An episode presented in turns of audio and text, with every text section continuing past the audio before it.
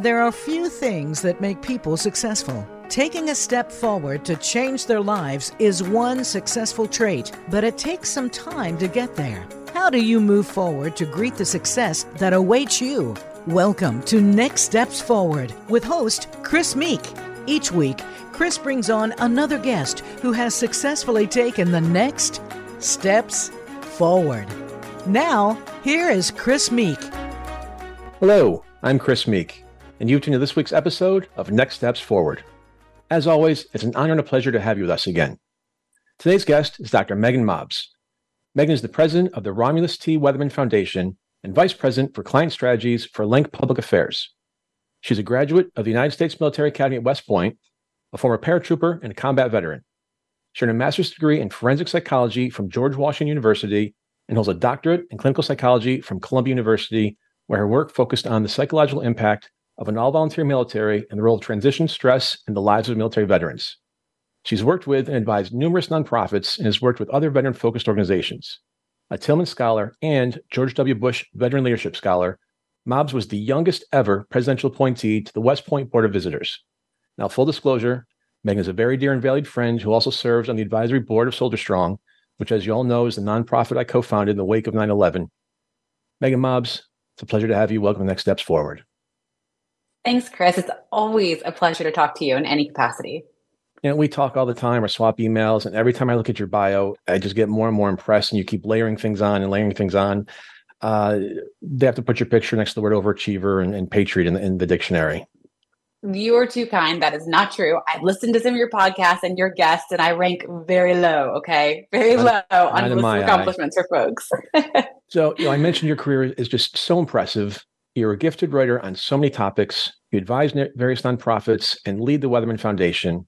But your military career is something that amazes me, as is your career in forensic psychology. So let's tackle the military story first. Your parents were both Army officers. Share their story and what life was like for you growing up as a child.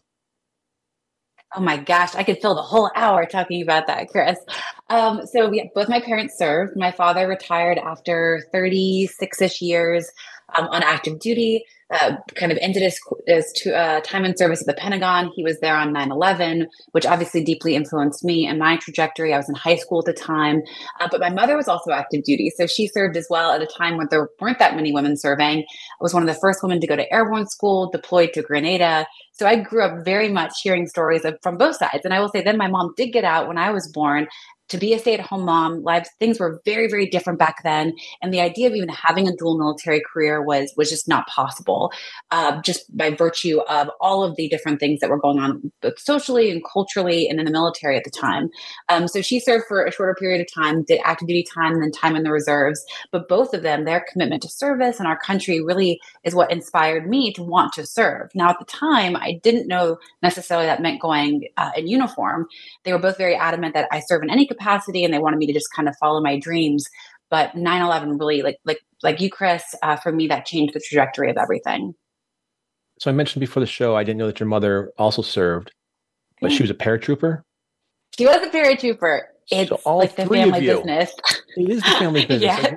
Yes. so there's so just both something my parents me. Enticing yeah, my little brother. jump out of planes at 20000 feet or whatever it is. It just sounds like fun Yes, I honestly I loved it. I mean, it is first off, it's super fun for those who haven't done it. Um, I've done it on the sports side, so civilian side, and I've done it uh, through the military.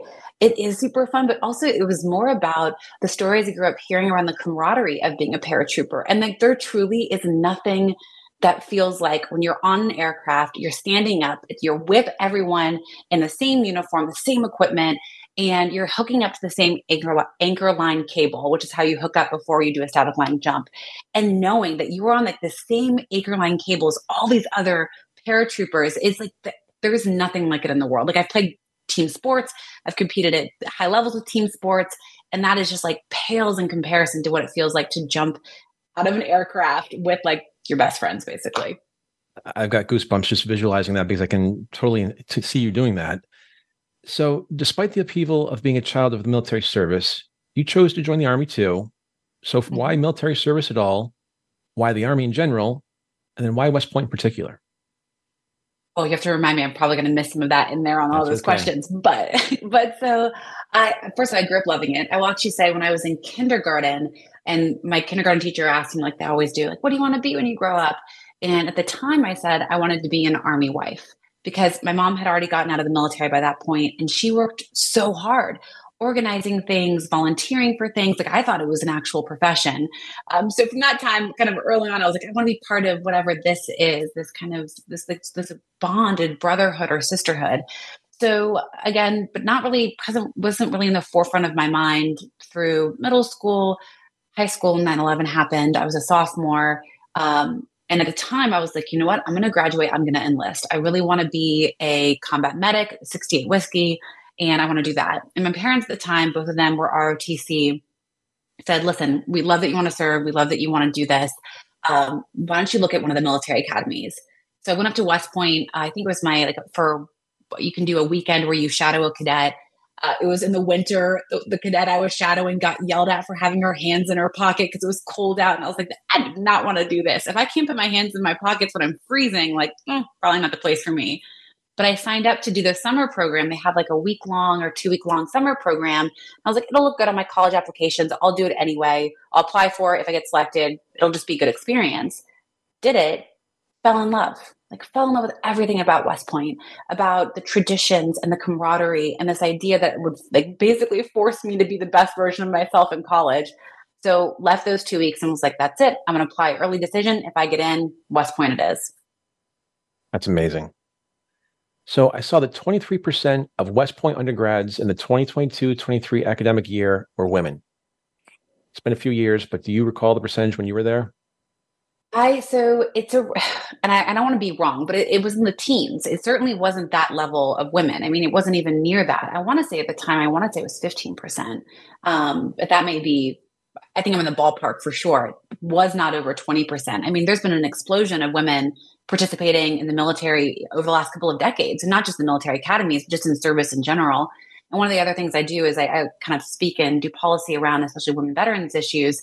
And it is the fastest growing demographic in the veteran space is women veterans because there's just so many more of us now than there ever previously was. And it was for a whole host of reasons related to policy decisions, opening up all the different military occupational specialties, it was the two wars, but it's also been a pretty concentrated effort on the part of all of the different DoD affiliates, Army, Navy, and then the military academies to actually recruit women to come to the service academies or join the military.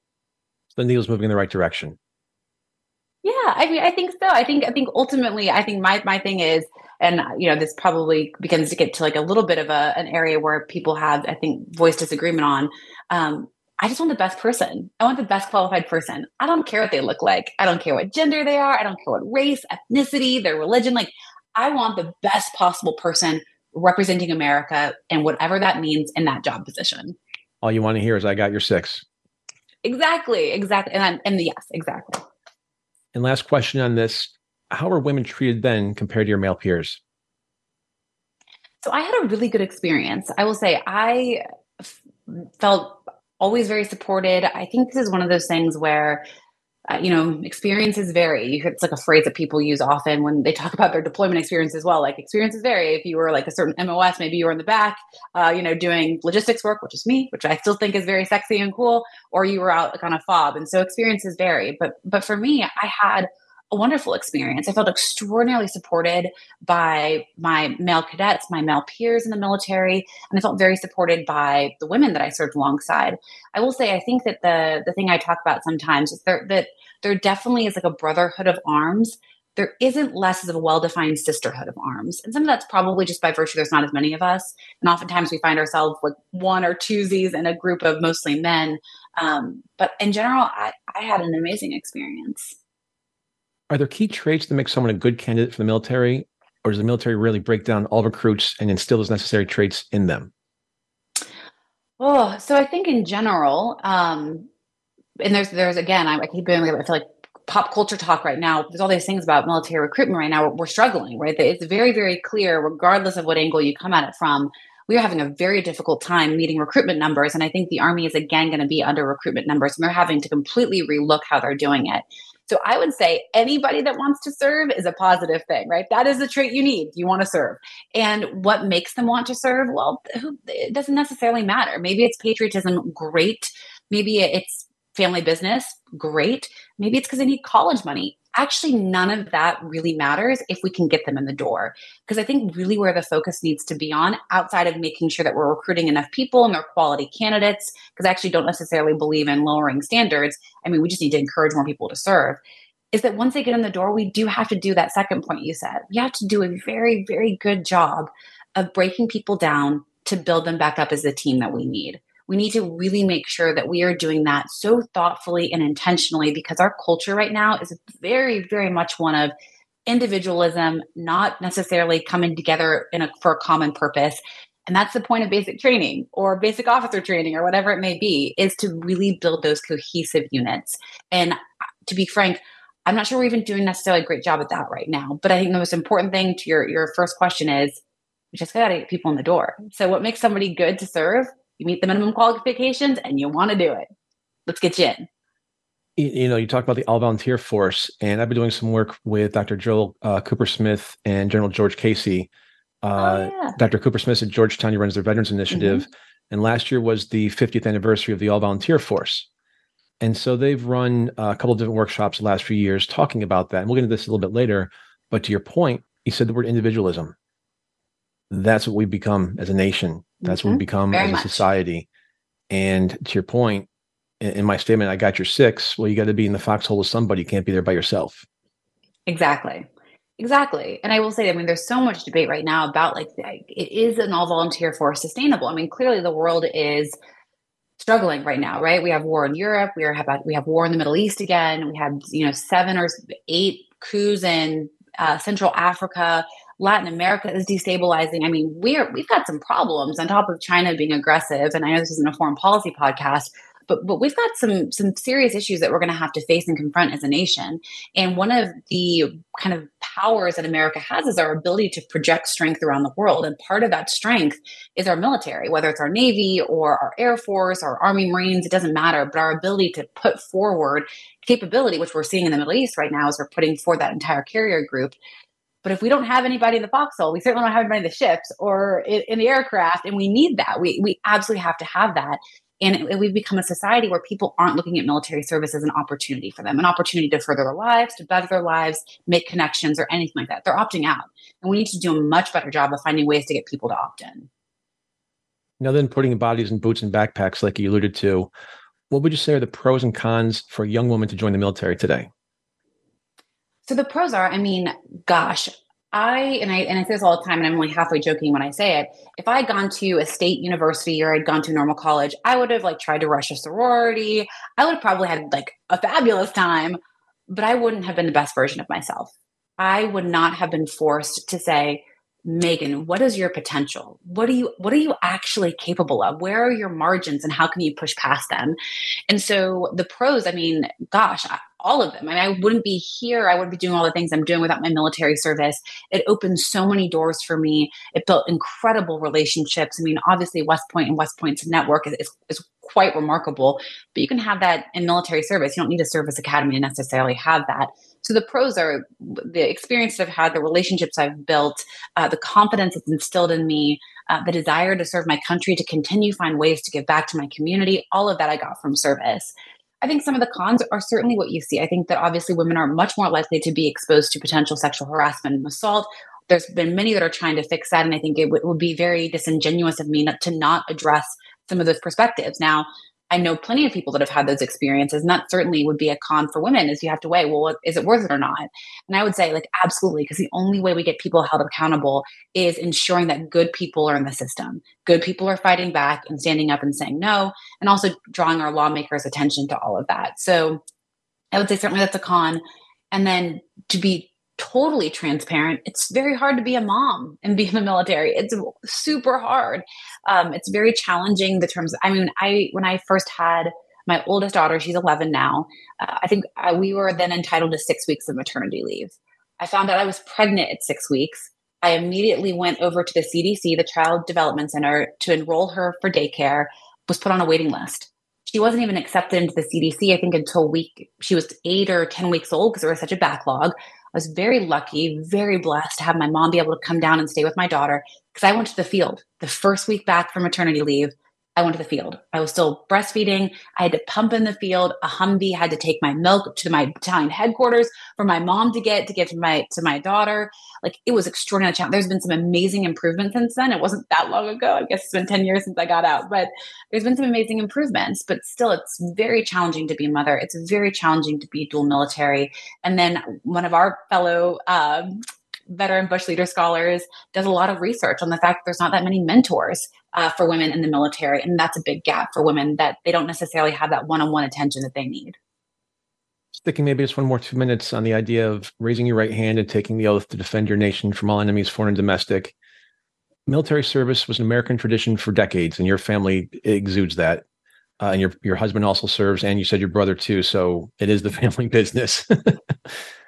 so many Americans had a grandfather or a great grandfather who served in World War II. There were 16 million Americans that served in the military in World War II from a total population of only 140 million. That's 11%. Today, mm-hmm. there are 1.3 million on active duty, four tenths of 1%. Virtually all branches of the military, as you pointed out, have been falling short of their recruitment goals. How do we get more people to serve?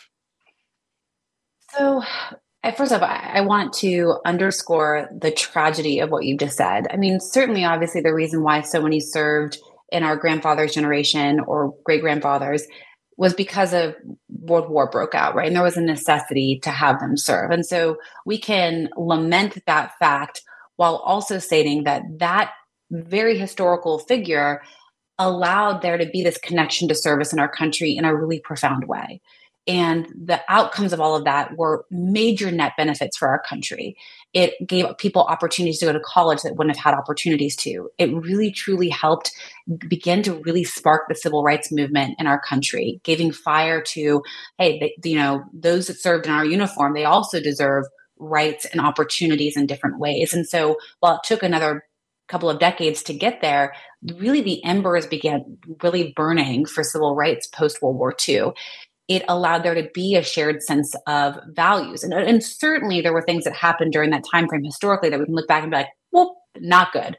But we've learned from all of that. And I think that's a really important part about America is that we, we make mistakes, right? We have made mistakes and yet we still strive. And that is what makes us remarkable is that striving. It's the striving towards being better than our past selves. And I say all that because I think the dangerous thing, and I, and I use dangerous intentionally because I think it is extraordinarily dangerous that so few serve right now because there is not a shared sense of value. There's not a shared sense of what it means to be a citizen. And if you don't understand what it means to be a citizen, then you're going to feel less likely to be civically engaged, which means voting, serving your community in some capacity, running for office, putting on a uniform, and all of those things matter. And eventually, over time, you begin to have a degradation of your society writ large. And I think, unfortunately, we are experiencing that. We are in the throes of, you know, the tail end or the midst of it. I hope it's the midst of it because I, I wanted us to be able to see a way out of here uh, of that degradation of society where people don't feel bought into what it means to be an American. And if they don't feel what, feel what it means to be bought into being an American, they're not going to sacrifice their lives for it. They're not going to put on a uniform. They're not going to want to go die for something that they don't believe in. They're not going to want to die for their fellow American. So I think our, our problems are actually quite large. And the recruiting crisis that the military is seeing is, I think, is a symptom of a much larger issue. And so they have a really tough time right now. And they're doing some pretty creative things to begin to bridge that gap. But I think we need to get even further left. I think that we need to be very intentional about bringing back civic education into our elementary schools, talking about what it means to be a citizen, having older generations of veterans intentionally engaging with school age children because that's really where you begin to form those necessary connections and relationships.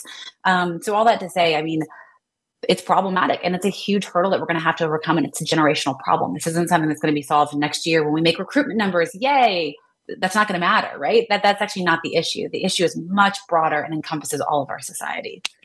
Well, and to your point, it, it's a national security threat. You mentioned Absolutely. China. We know what's going on in Russia. We've got the Middle East again, which always seems to flare up.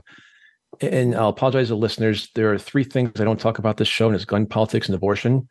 But I want to go back to what Meaghan said and use the word individualism. You know, that the whole wokeism, cancel culture, individualism, it's yourself versus all. Um, my listeners know I'm, I'm, very proud of my undergrad and grad school, uh, the Maxwell School at Syracuse. And in the mm-hmm. lobby at the Maxwell School, they have the Athenian Oath implanted there with a, a statue of George Washington. And it basically means you're going to leave the city state better than you found it. And we're not going down that path.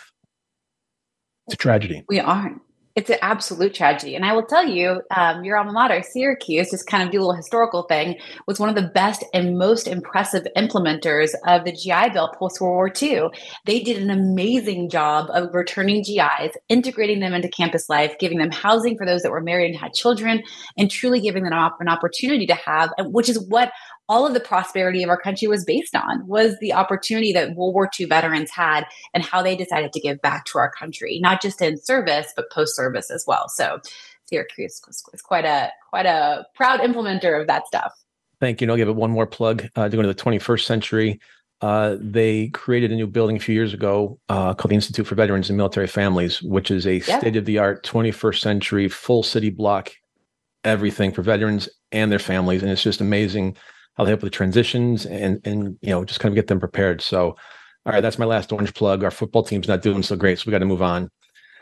Chris, I go to West Point, so trust me, I've weaved in and out of us doing very well and very terribly. So, but yeah, based but on football scores, we got a problem. You've got the Army Navy game. Come on, that's one of the best things out there. That is true. That is true. So you graduated from Jump Master School and were selected to take an aerial delivery detachment to Afghanistan. You served the riggers from both the 82nd and 101st Airborne Divisions. How did that experience change who you were? Oh, that's an interesting question. I don't know if it changed who I was as much as it brought out the best parts of me and helped kind of tamper down the worst parts of myself um, because it really required i mean i was young i was super young when i when i went to, to fort bragg uh, and i took my first platoon I had the biggest platoon in the army. I think my platoon was 132, 133 paratroopers at the time. I was 22.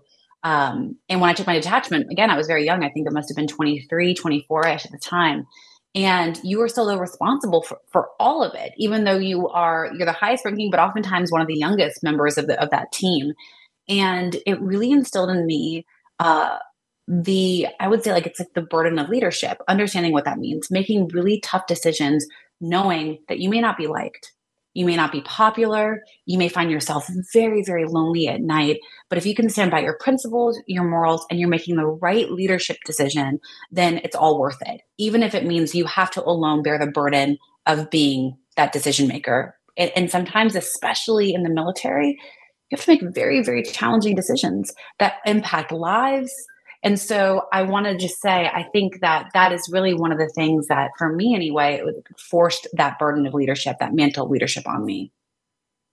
The transition from military life to civilian life is very difficult for some people and much easier for others. How was your transition and what planning or preparation does someone need to make that a successful next step forward? Chris, this is like a no longer podcast because this is my whole dissertation topic. Um, so, gosh, you asked me to boil Let down. toss you watermelon.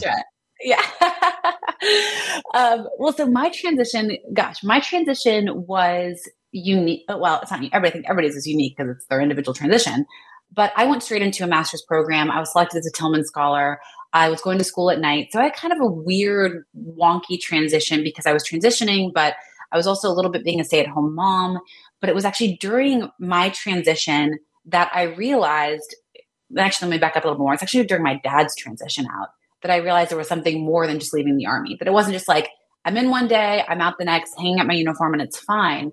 Um, it, it, was seeing him who served, like I said before, 36 years, served in Vietnam, uh, was a platoon leader, a recon platoon leader in Vietnam, so saw a substantial combat, right? Exposure to uh, untold numbers of potentially traumatic events, and mostly okay, right? No PTSD, no trauma manifestations, nothing really like that. And it really wasn't until he left service. I remember him sitting at the kitchen table one night looking just so sad. And I remember asking my dad, I was like, you know, dad, what's what's wrong? And he had had this amazing corporate job, right? He like retired with fanfare, like an actual like literal parade ceremony, everything, right? It was it was all the bells and whistles. Um, you know, stable, loving family, economically stable, into a very, very high paying job, had a house, right? So, uh, uh, for all intents and purposes, and on paper, it should have been very easy for him, right? He should have been able to walk into it. Life should have been great.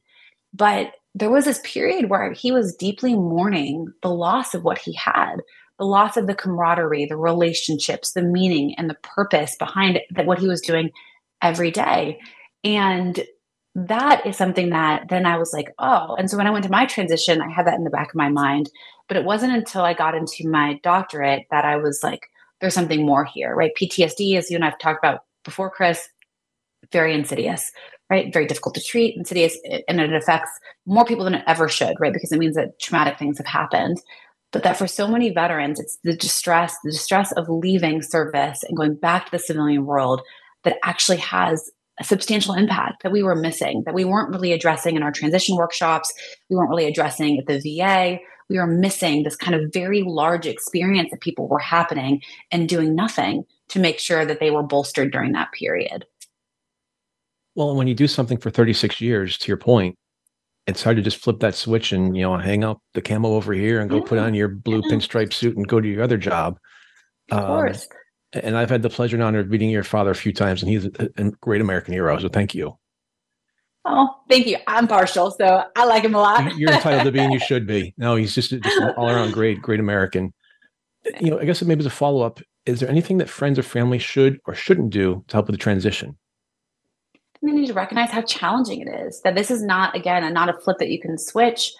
It, it's something that takes time, and I and I've said before that the the transition isn't um, like temporal in the sense that it's like on this linear line. It's almost like a spherical, amorphous thing in which some days are great, some days are not. It may take a couple of years before you realize, like, oh, I'm like really experiencing this heavy feeling of leaving these things behind. So I would say for friends and family, they just need to recognize that it can be very distressing, that the transition isn't as easy as it seems, maybe perhaps, or as easy as it should be, or as you might imagine, because of everything that we've talked about related to kind of being truly immersed in this collective experience with other people, and then all of a sudden losing all of that. Geography, like the geographic location, the people that you served with, the purpose and meaning, the shared sense of values, yank that all away. And that would be challenging for anyone. One last question on this before our break. Where should mental health resources fit into the network? Wait, so that where, where, where should they go? Where should mental health resources fit into the whole transition? Oh, everywhere, narrative? right? Like everywhere. So it's not a diagnosis, right? Like so, we I talk about transition stress, not a diagnosis. It's not something that you're going to ever find in the DSM or diagnostic manual, but it's certainly a part of it, right? And, and transition stress can exacerbate underlying mental health challenges like depression or post traumatic stress disorder. So it should be part and parcel with all of that. That building and making sure you're not isolating, all of that should be part of the conversation as you transition. We've been talking to Dr. Meaghan Mobbs, and we'll be right back after a short break. Follow Voice America at facebook.com forward slash voice America for juicy updates from your favorite radio shows and podcasts. The White House doctor makes house calls. Listen every week for House Calls with Dr. Connie Mariano. Dr. Connie has served as the White House physician under three U.S. presidents. Now, she joins the Voice America Empowerment Channel to help you enrich yourself physically, emotionally, and spiritually. Our guests will include professionals from a variety of fields who will bring you tips that you can apply to your own life. Listen for House Calls with Dr. Connie every Thursday at 4 p.m. Pacific Time, 7 p.m. Eastern Time on the Voice America Empowerment Channel.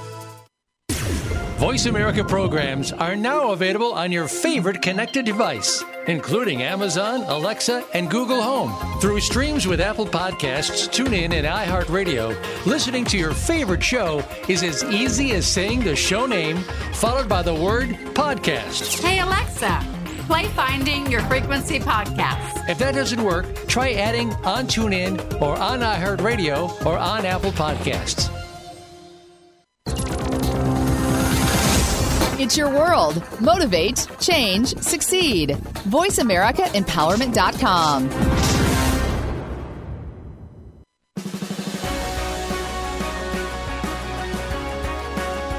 You are listening to Next Steps Forward. To reach Chris Meek or his guest on the show today, please call in to 1 888 346 9141. That's 1 888 346 9141 or send an email to Chris at nextstepsforward.com. Now, back to this week's show. And we are back. I'm Chris Meek, host of Next Steps Forward. And my guest today is Dr. Meaghan Mobbs.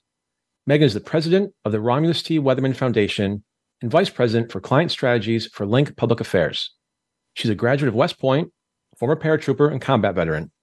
She earned a master's degree in forensic psychology from George Washington University and also a doctorate in clinical psychology from Columbia University.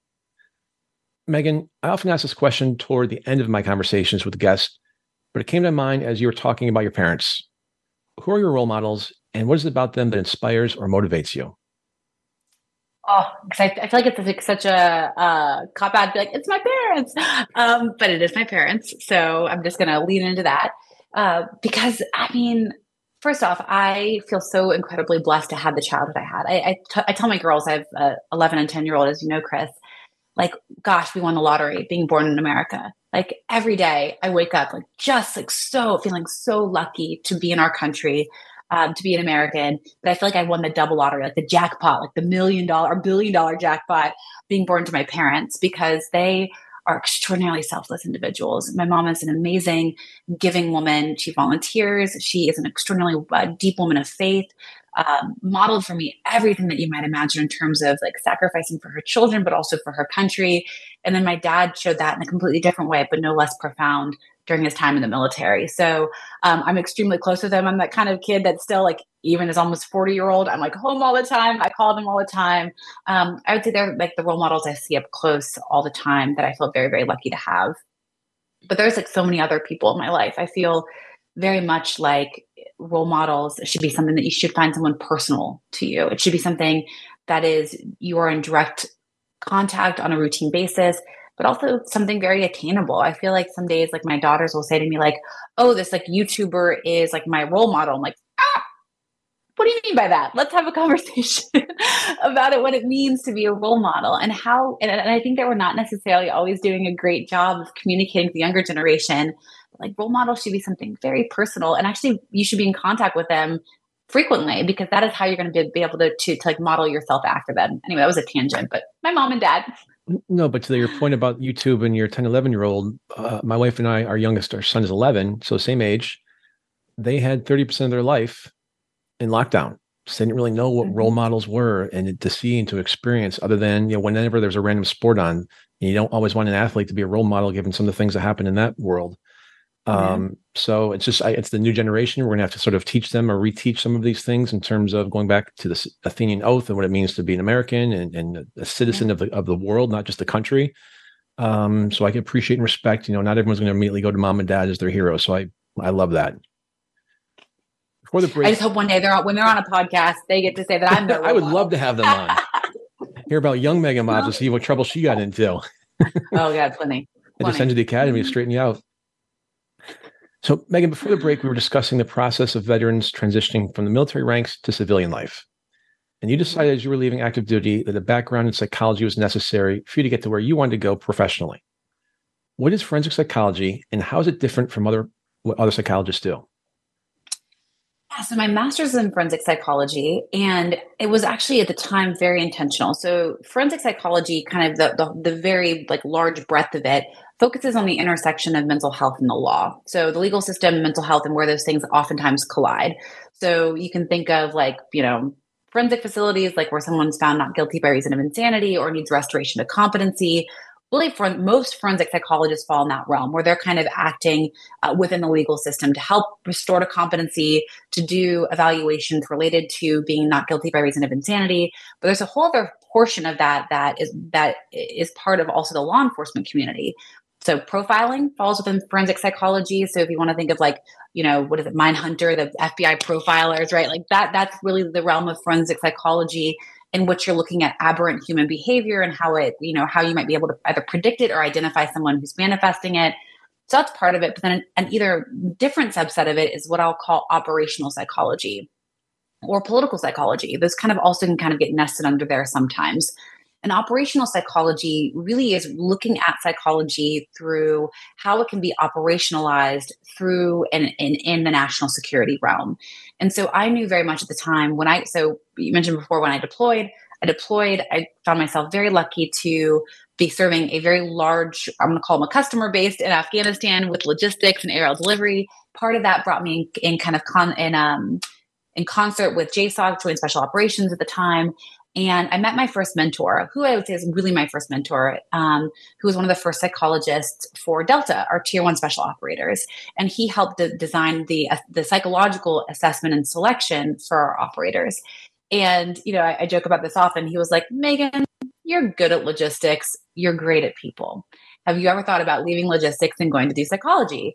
And so it was him that really encouraged me to begin pursuing this path. But my undergrad was comparative politics, focus on Russia, I was like, how am I going to get there? And, and also, like, I don't really understand all these different things. And so I found the forensic psychology program at George Washington, which I could not recommend more. And I had the opportunity to study under Jerry Post. And Jerry Post was one of the first psychiatrists for the CIA. And his role and responsibility was political behavior. Profiling political leaders is basically the best way to kind of summarize what he did. And at the time, I was going to use that master's, get my, my PhD, because you need a PhD to work in the agency doing that work or in the DoD. And that was my goal. But along the way, um, life happens, right? It's like always like life happens, especially when your like educational path is super protracted, like when you're doing a PhD. And along the way, I recognize that actually I may not be able to have as big of an impact as I wanted going back in uniform and trying to do it for the DoD. Um, and so I just kind of changed trajectories. But it's something I will say, even now, still in the back of my mind, I'm like, hmm, I can still do this. I can still apply and either go back active duty or, or, you know, do it somewhere else. But um, forensic psychology does encompass a lot of different things. And there are people that do some really cool things as a forensic psychologist, but you do need a doctorate, right? So the, the master's gives you that kind of specialty subset, but going on to do the doctorate is kind of that critical piece. That's sort of like your minor in psychology. Yeah. Yeah, kind of. Two year minor, that's all. So you touched on a lot of different things for what a forensic psychologist does, but who hires one? Is it the police, defense attorneys, the ah, courts, mm-hmm. families? So all of it. So you can have a forensic evaluation done externally. So you can have your families can hire them if they want to have one, like a basically like a psychological assessment of their their family member if they're going to trial for whatever reason. Um, oftentimes attorneys hire them; they can be utilized in court. Um, there are forensic psychologists who are hired and part of the FBI or part of local law enforcement agencies. So they, there are opportunities within law enforcement there. Uh, maximum security forensic facilities have um, psychologist, uh, forensic psychologists. I think like Rikers Island, for example, and their role is either is, is oftentimes twofold. Again, that kind of piece of, of treatment, um, so helping uh, for recidivism. So trying to make sure that if this person is released, whether they're in the mental health forensic facility or they're they're you know serving even in the general population at times, is that piece of helping address whatever kind of core feature existed. Um, restoration of competency. So if you're found not guilty, if you're found incompetent to stand trial, meaning that you can't represent yourself or you, you're not capable of, uh, you're effectively you're not. I mean, you're just considered not competent. You're not able to make decisions regarding your attorney or anything like that um, forensic psychologists help restore to competency. So they can be hired by the court. Um, they can also work at a forensic facility, like I mentioned earlier, to help do that restoration to competency piece. And that can be a combination of both therapy and medication. As I've done before, you and shift gears a little bit here. Yeah. Social media can have a huge impact on the mental health of people, and especially young people whose self image and well being can be affected by what they see online, or in more tragic cases, by being cyberbullied. You yes. co wrote an article in March about the need to ban TikTok and you compared it to fentanyl. Do you still feel that way? And make that case for us if you do. Hell yes. I do. Like I still very much stand by this. No actually, hesitation I, there. No hesitation. Uh, I still my, my daughter has a shirt that says "ban TikTok." I'm, I'm I'm pretty militant, as you can see, about about TikTok because it's so dangerous. It's so so dangerous. And then people are like, "Fentanyl." It's a huge comparison. Like, are you sure? You know, fentanyl's you know, in fentanyl, yes, of course, it's extremely deadly, and of course, it's an apples to apples comparison. It wouldn't be a comparison if it was apples to apples. That's the whole point of a comparison. But what I mean by that, what I meant by comparing it to fentanyl, is it's highly addictive super, super addictive. The algorithms are bit, built to be addictive, right? Because they want you to spend more time on the app, highly addictive, highly corrosive. We know that it triggers certain parts in the brain related to the reward mechanism, which makes you stay on it longer.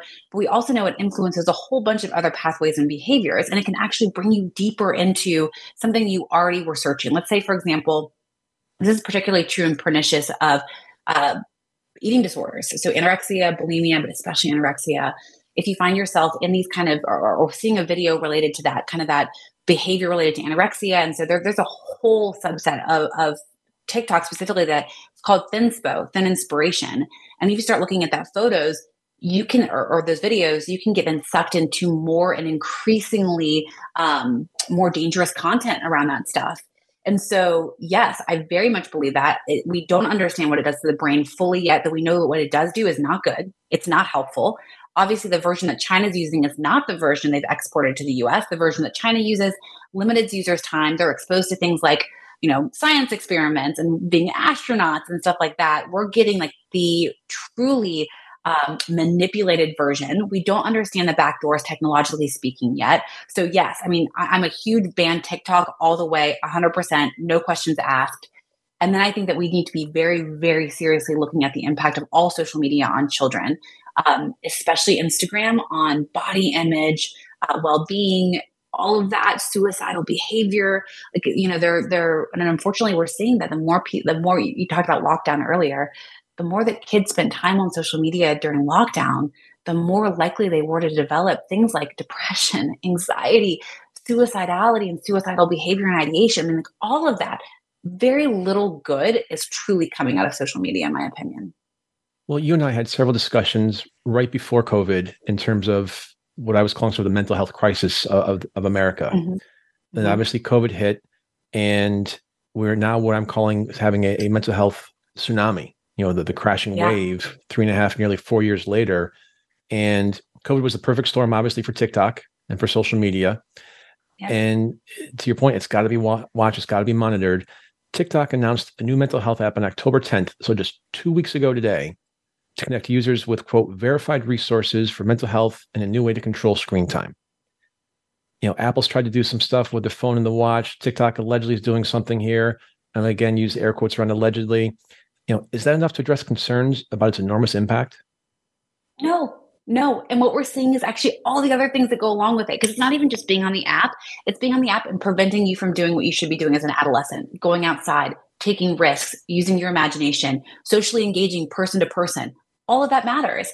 And so even if they address mental health on the app, it still doesn't address all of these other pieces that are critical to being a child and experiencing the world.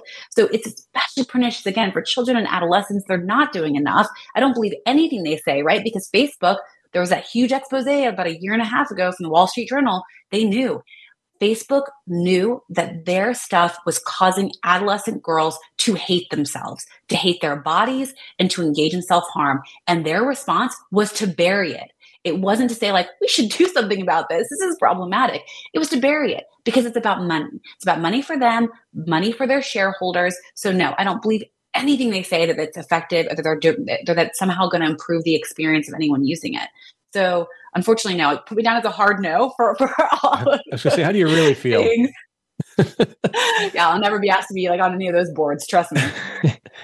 so I mentioned the first half of the show. We don't talk about politics is one of the things here. But let's talk about constitutional law. And full and fair mm-hmm. disclosure, I took con law in one and two as an undergrad. I was in moot court and lost, so I am not a lawyer. But we into the whole issue of freedom of expression and the value of diverse content. Those are discussions for another day. Banning a platform is a significant step. Banning mm-hmm. freedom of speech. Mm-hmm. Are there less drastic alternatives that could be could be taken? So, also not a lawyer, but it's not freedom of speech, right? Because not everybody's on it. Not everybody's on the app. There certainly is algorithms that, that that elevate other speech versus others. We know that as well. So it's not actually banning speech. You can still go out and yell in your yard, whatever you want to yell, or hold up a sign, right? Again, this is a, a platform that allows you to speak, but it's not a manifestation of that particular freedom necessarily. So, banning an app, I do think it's very significant. Let me be clear. I think it's a very significant step. I do think something that has to be weighed very, very carefully. That's why I'm I'm particularly uh, outspoken about TikTok. I'm less in terms of Facebook, Instagram, and all of those. They're American owned companies. Um, so there's a little bit less national security risk there. I think there's severe mental health risk which is, is a separate issue from the national security risk. It's very clear there's both a mental health issue and a national security risk for, for TikTok. It is being manipulated and utilized to basically dumb down the American public. For I mean, that is a serious boiling down of what's happening, but it's that, but they also have backdoors into all of our technology. So trying to really separate out between mental health issues, national security issues, TikTok is both because it's also not an American based company. No reason why we shouldn't ban it. Hard no. Hard no. Hard no. so let's get to Dr. Meaghan Mobbs circa 2023. I mentioned your role leading the Romulus T. Weatherman Foundation. What is the foundation's mission and purpose, and how did you end up becoming its president? Oh gosh. Okay. So our, our our mission is we forge pathways between lives in peril and critical aid. It's really our mission statement and what guides us. And so it is a private operating foundation funded almost entirely by the generosity of Bess Weatherman and Andrew Duncan. And it came really into being uh, a couple of years ago. It was more just kind of a vehicle for for grants and for their kind of philanthropic activity but became a private operating foundation during the evacuation of Afghanistan.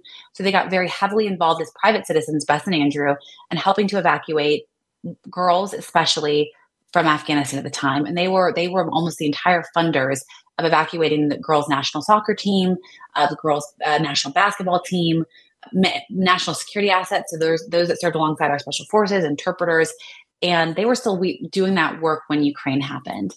And they were like, well, if we're going to do work in Ukraine, we need a structure. We need someone to lead this effort. We need someone to make sure that there's, you know, all the necessary people in place to do all of it. And I very, very luckily they they picked me. Um, and so we still do some of the work with with our, our Afghans. We we still help sponsor their refuge in, in Portugal as they're on their pathway to citizenship there. But the bulk of the last two years, year well, not quite two years, but two years in March, has been Ukraine. And so we have been involved in the Ukraine response since March of 2022. We do, I mean, a whole host of things. Um, we initially stood up a, a, humanitarian logistics hub to help ship over $150 million of aid all over Ukraine. Um, we've established a program for rest and respite for war journalists reporting on the front line to take a step out, come back in. Uh, we, in partnership with an archdiocese in Poland, we have a, a, refuge for women and children who need an opportunity to have a break or just to step out of a war, their, their country right now that's consistently at war with the sirens going off all the time. Um, but more recently, the work that I feel super, super powerfully about, and all, all that obviously I feel very powerfully about as well, is that we were able to identify the gap in Ukraine for American veterans like me, American veterans who felt called to serve again, who went to go volunteer to fight in Ukraine in their foreign legion um, or in their, you know, their standing army.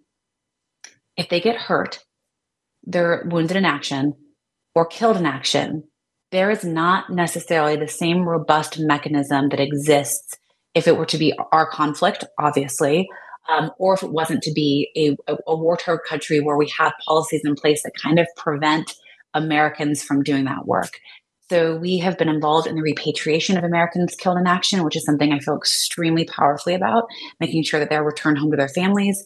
And then we also, for those that are wounded in action, ensure they get evacuated to higher echelons of care my next question was going to be what is the geographic scope of the foundation's activities? But it sounds like wherever there's a humanitarian need, you guys parachute so we, in and a little a little bit. I mean we're, we're small. We're, we're kind of small and scrappy um, but the benefit of that is we're very agile and very non-bureaucratic. There are amazing organizations that are huge that have hundreds and hundreds of millions of dollars every you know year to do the work that they need to do. And we certainly don't want to fashion ourselves after them. We will never be them and we don't want to be. They they do it. Um, how we see ourselves is really finding those critical gaps filling them until either other organizations can catch up government can catch up or other people step in.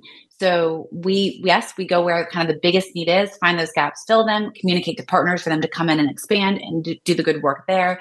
But truly yeah it's about finding those those lives in peril and then making sure pathways to, to them, whether it's people, whether it's resources, uh, whatever it may be, connecting those dots. And are there partnerships or collaborations with other organizations or entities, or is just sort of yeah. boots on the ground with Red oh, Cross yeah. or Oh no, no. I mean, we we are a huge believer in partnerships. So I mean, we partner with over 75 local NGOs in Ukraine because as always, people on the ground are going to know exactly where things need to go. So 75 local NGOs in Ukraine. We've worked with AmeriCares, which is a massive, massive, massive international NGO, um, Samaritan's Purse. We partnered with Romanian NGOs. We partnered with Israeli NGOs. So no, we are we we believe in partnerships because we truly believe like together we can go further. Together we can help more people, and there is enough pie for to go around for everyone. And if people want to learn more to either donate or get involved, where can they go? Weathermanfoundation.org. Say that again. Weathermanfoundation.org. Like the weatherman you see on TV. Weathermanfoundation.org. Got to give the plug.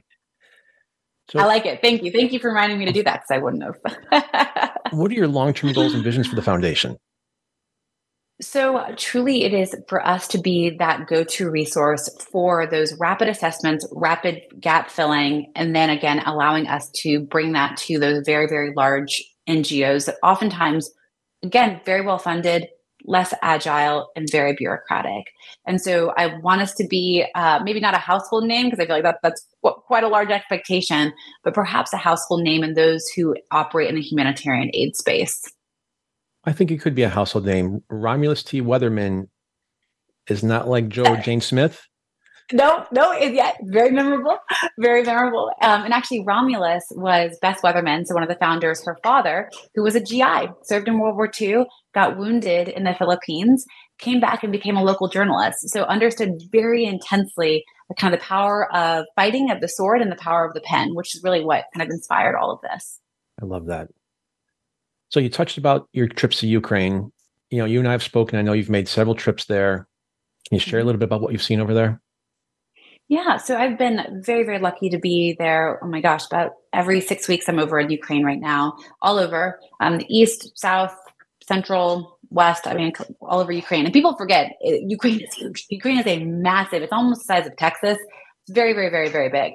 Um, and so there, there are no flights there, so you have to drive everywhere. So I spend lots of time in cars in Ukraine. Um, and I had never been to Ukraine until this happened. And I will tell you, what I have seen has been it's like what I saw in our streets after 9 11. The patriotism, love of country, the willingness to do whatever it takes, the entrepreneurship and ingenuity and desire to help their neighbor, their friend, whomever. I am like moved by that every time I go. They the the generosity of especially all almost all Eastern Europeans, like that kind of culture of generosity, opening their doors is so prevalent and profound.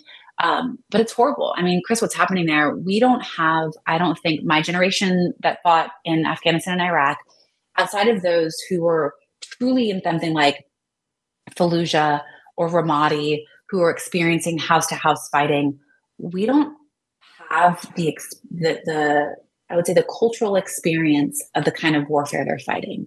It is, when I say, I mean, all war is ugly, this is something that the world hasn't seen since World War II truly haven't seen that scale since World War One.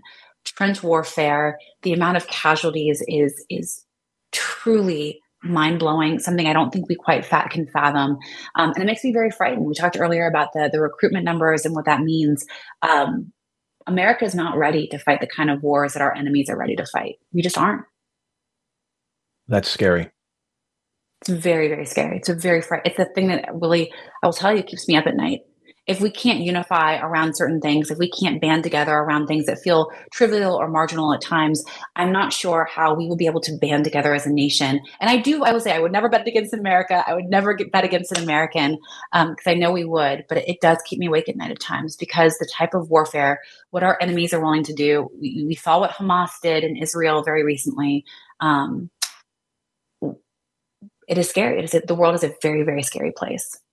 I'm not going to give you enough time for this, but I want to end on a positive note. What gives you hope at this moment of time that'll give the rest of us hope? America. America still gives me hope every day. Every day, America gives me hope. The American people, what people are willing to sacrifice and give. I still believe we are that shining light, that we are the greatest country on earth. And that gives me hope because I do believe when the chips are down, when everything goes awry and we show up, it will make a difference. Dr. Meaghan Mobbs, one of my favorite people. Thanks so much for being here. Thanks, Chris. Always a pleasure. No, the pleasure's mine. You're one of my heroes. So again, I appreciate your time. Thanks, Chris. I'm Chris Meek. We're out of time. We'll see you next week, same time, same place. Until then, stay safe and keep taking your next steps forward. Thanks for tuning in to Next Steps Forward. Be sure to join Chris Meek for another great show next Tuesday at 10 a.m. Pacific Time and 1 p.m. Eastern Time on the Voice America Empowerment Channel. This week, make things happen in your life.